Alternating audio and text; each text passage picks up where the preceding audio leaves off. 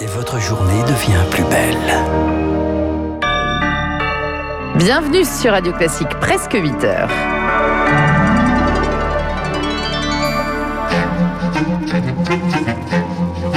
7h30, 9h, la matinale de Radio Classique avec Guillaume Durand. Le programme, c'est donc Frédéric Ancel, donc à 8h15, Guillaume Tabar qui va revenir sur les déclarations politiques du week-end de Jean-Luc Mélenchon, et Luc Ferry sur l'ensemble des sujets, puisque nous sommes lundi et que vous avez rendez-vous le lundi avec Ferry. Nous en sommes dans une situation, nous sommes dans une situation qui est celle de centaines de bâtiments endommagés, de coupures de courant en cascade, de morts, frappes israéliennes sur Gaza en une semaine, déjà plus de 200 morts au Proche-Orient. Nous essaierons de faire un point, de revenir à l'origine de ce conflit et de voir ce qui peut se passer euh, dans les jours qui viennent. Le retour de l'écran noir sur nos nuits blanches. Bravo Lucille, vous avez le sens de la formule. Les cinémas rallument les projecteurs mercredi, mais il y a quand même plus de 400 films en stock.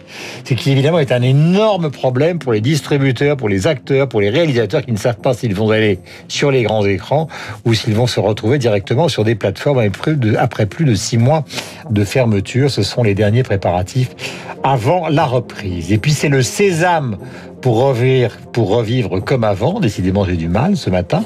Le pass sanitaire, il sera disponible le 9 juin.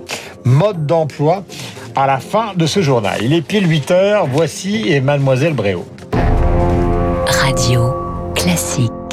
Faisons un point précis et tout à l'heure nous recevons Frédéric Ancel. Donc Israël intensifie ses bombardements sur Gaza. Un déluge de feu et encore une nuit d'angoisse pour les habitants de l'enclave palestinienne contrôlée par le Hamas. L'aviation israélienne a mené une intense série de frappes au cœur de la nuit. Depuis une semaine, les affrontements ont fait près de 200 morts au Proche-Orient et aucune des escalades en vue, Charles Bonner. Oui, cette nuit encore des raids aériens endommageant des centaines de bâtiments, provoquant des coupures de courant. L'armée israélienne indique avoir visé plusieurs sièges du Hamas et l'accuse d'utiliser les civils comme bouclier humain. Pour le moment, aucun bilan de la nuit. La journée de dimanche hier, la plus meurtrière depuis le début des tensions, 42 morts à Gaza. Le secrétaire général de l'ONU, Antonio Guterres, craint une crise sécuritaire et humanitaire incontrôlable. Hier, réunion publique du Conseil de sécurité de l'ONU et pour le moment, elle n'a rien donné, notamment à cause du veto des États-Unis. De leur côté, les ministres des Affaires étrangères de l'Union européenne se réunissent demain et aujourd'hui, Emmanuel Macron devrait aborder le sujet avec le président égyptien Abdel Fattah el-Sisi en visite à Paris pour le sommet sur la relance de l'économie africaine et dont le pays est frontalier de la bande de Gaza. Charles Bonner et hier Reporters sans frontières a saisi la Cour pénale internationale après des frappes israéliennes contre des locaux abritant des médias à Gaza de possibles crimes de guerre pour RSF. L'association estime que 23 médias locaux et internationaux ont été ciblés depuis le début du conflit. Des raids israéliens qui se durcissent, Lucie le Hamas lui a tiré plus de 3000 roquettes sur Israël depuis une semaine. D'où viennent justement ces munitions? La plupart sont produites à Gaza avec de l'aide de l'étranger. C'est ce qu'explique David Kalfa. Il est chercheur associé au Center for Peace Communication basé à New York. Il y a des filières de, contrebande d'armes dont use le, le Hamas avec donc une présence du Hamas au Liban, en Turquie, en, Malaisie euh, et dans d'autres dans d'autres pays. Donc il y a des filières clandestines. On sait aussi encore une fois que la, la frontière égypto-gazaouite n'est pas hermétique et qu'il y a une coopération tactique entre des groupes djihadistes insurrectionnels dans le Sinaï et notamment aussi des Bédouins et des réseaux de criminalité qui donc fournissent une aide logistique au, au, Hamas. Ce qu'il faut retenir, c'est que depuis 2014, le Hamas a développé une capacité de production autonome et des ateliers de fabrication d'armes euh, modernes. Des propos recueillis par Marie Martyr-Ossian. Les Jeux Olympiques de Tokyo auront-ils lieu? Ils sont censés commencer le 23 juillet, mais d'après un dernier sondage, 80% des Japonais y sont opposés à 10 du coup d'envoi, seuls 1,2% sont vaccinés. À l'instant des premiers résultats positifs pour le candidat vaccin de Sanofi contre le Covid, le laboratoire français travaille avec le britannique GSK. Après un premier revers et plusieurs mois de retard, ils viennent de terminer des essais sur l'homme de phase 2.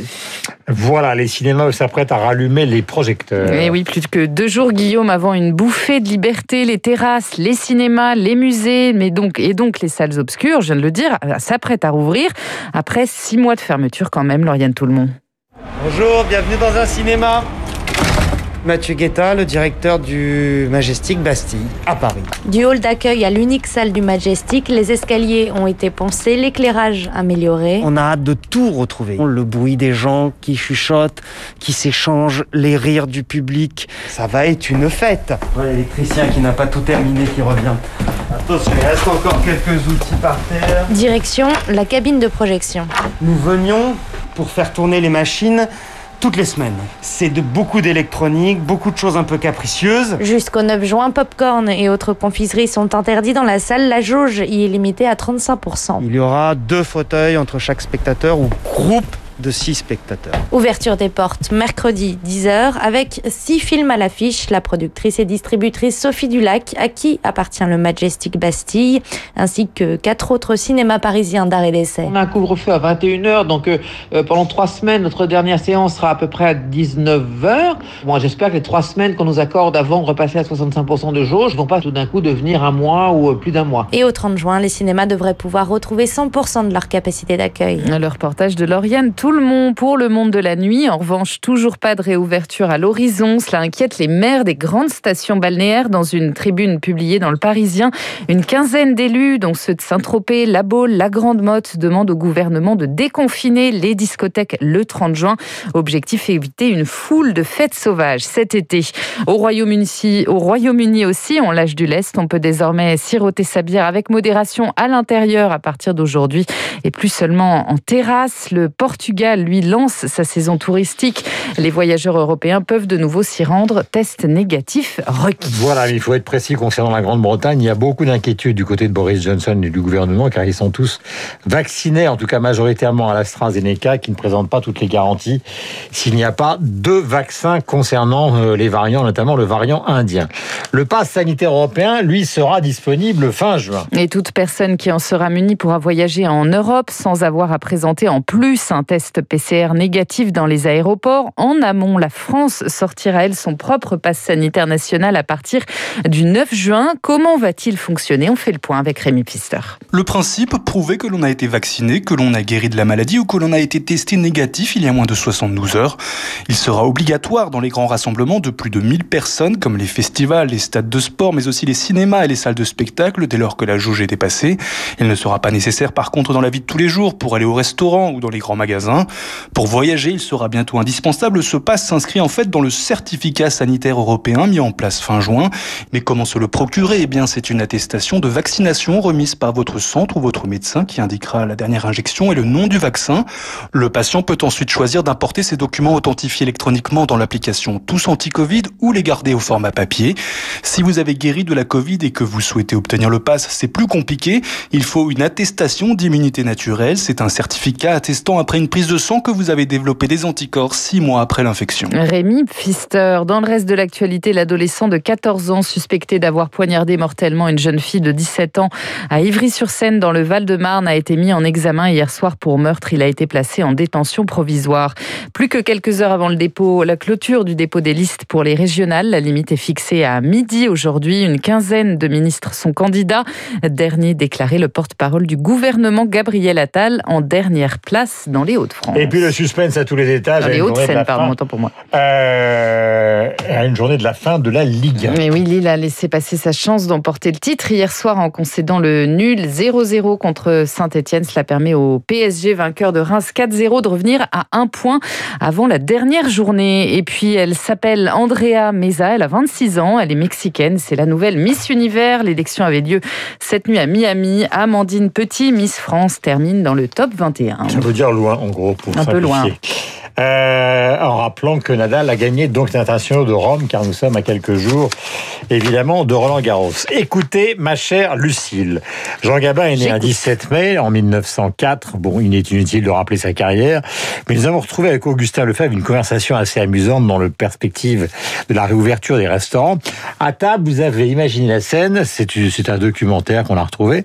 Vous avez donc Bernard Blier, vous avez Lino Ventura qui raconte une ah histoire de restaurant. Ils sont en train, il faut bien le dire, de Baffray. Et voici ce qu'il raconte à propos donc euh, de Jean Gabin. Écoutez. De quoi parlions-nous en mangeant? Entre intellectuels, tu vois ce que ça donnait? On a commencé par des recettes de cuisine et patati et patata. Et des adresses.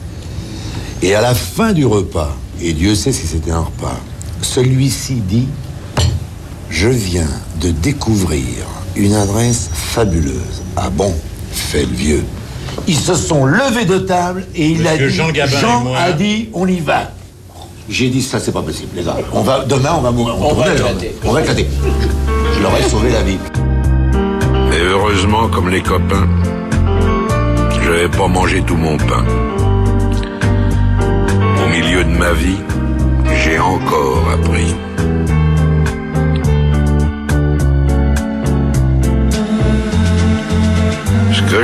ça tient en trois, quatre mots. Le jour où quelqu'un vous aime, il fait très beau. Je peux pas mieux dire, il fait très beau.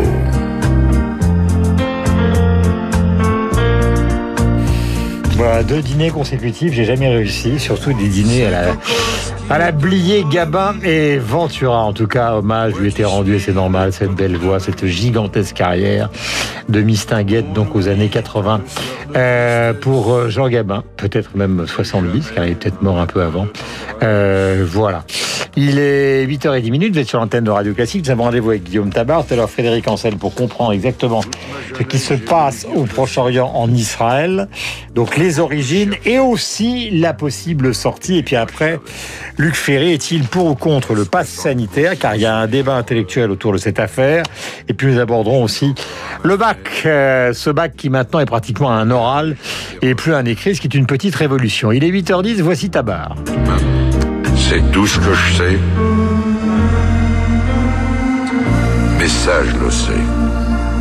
Radio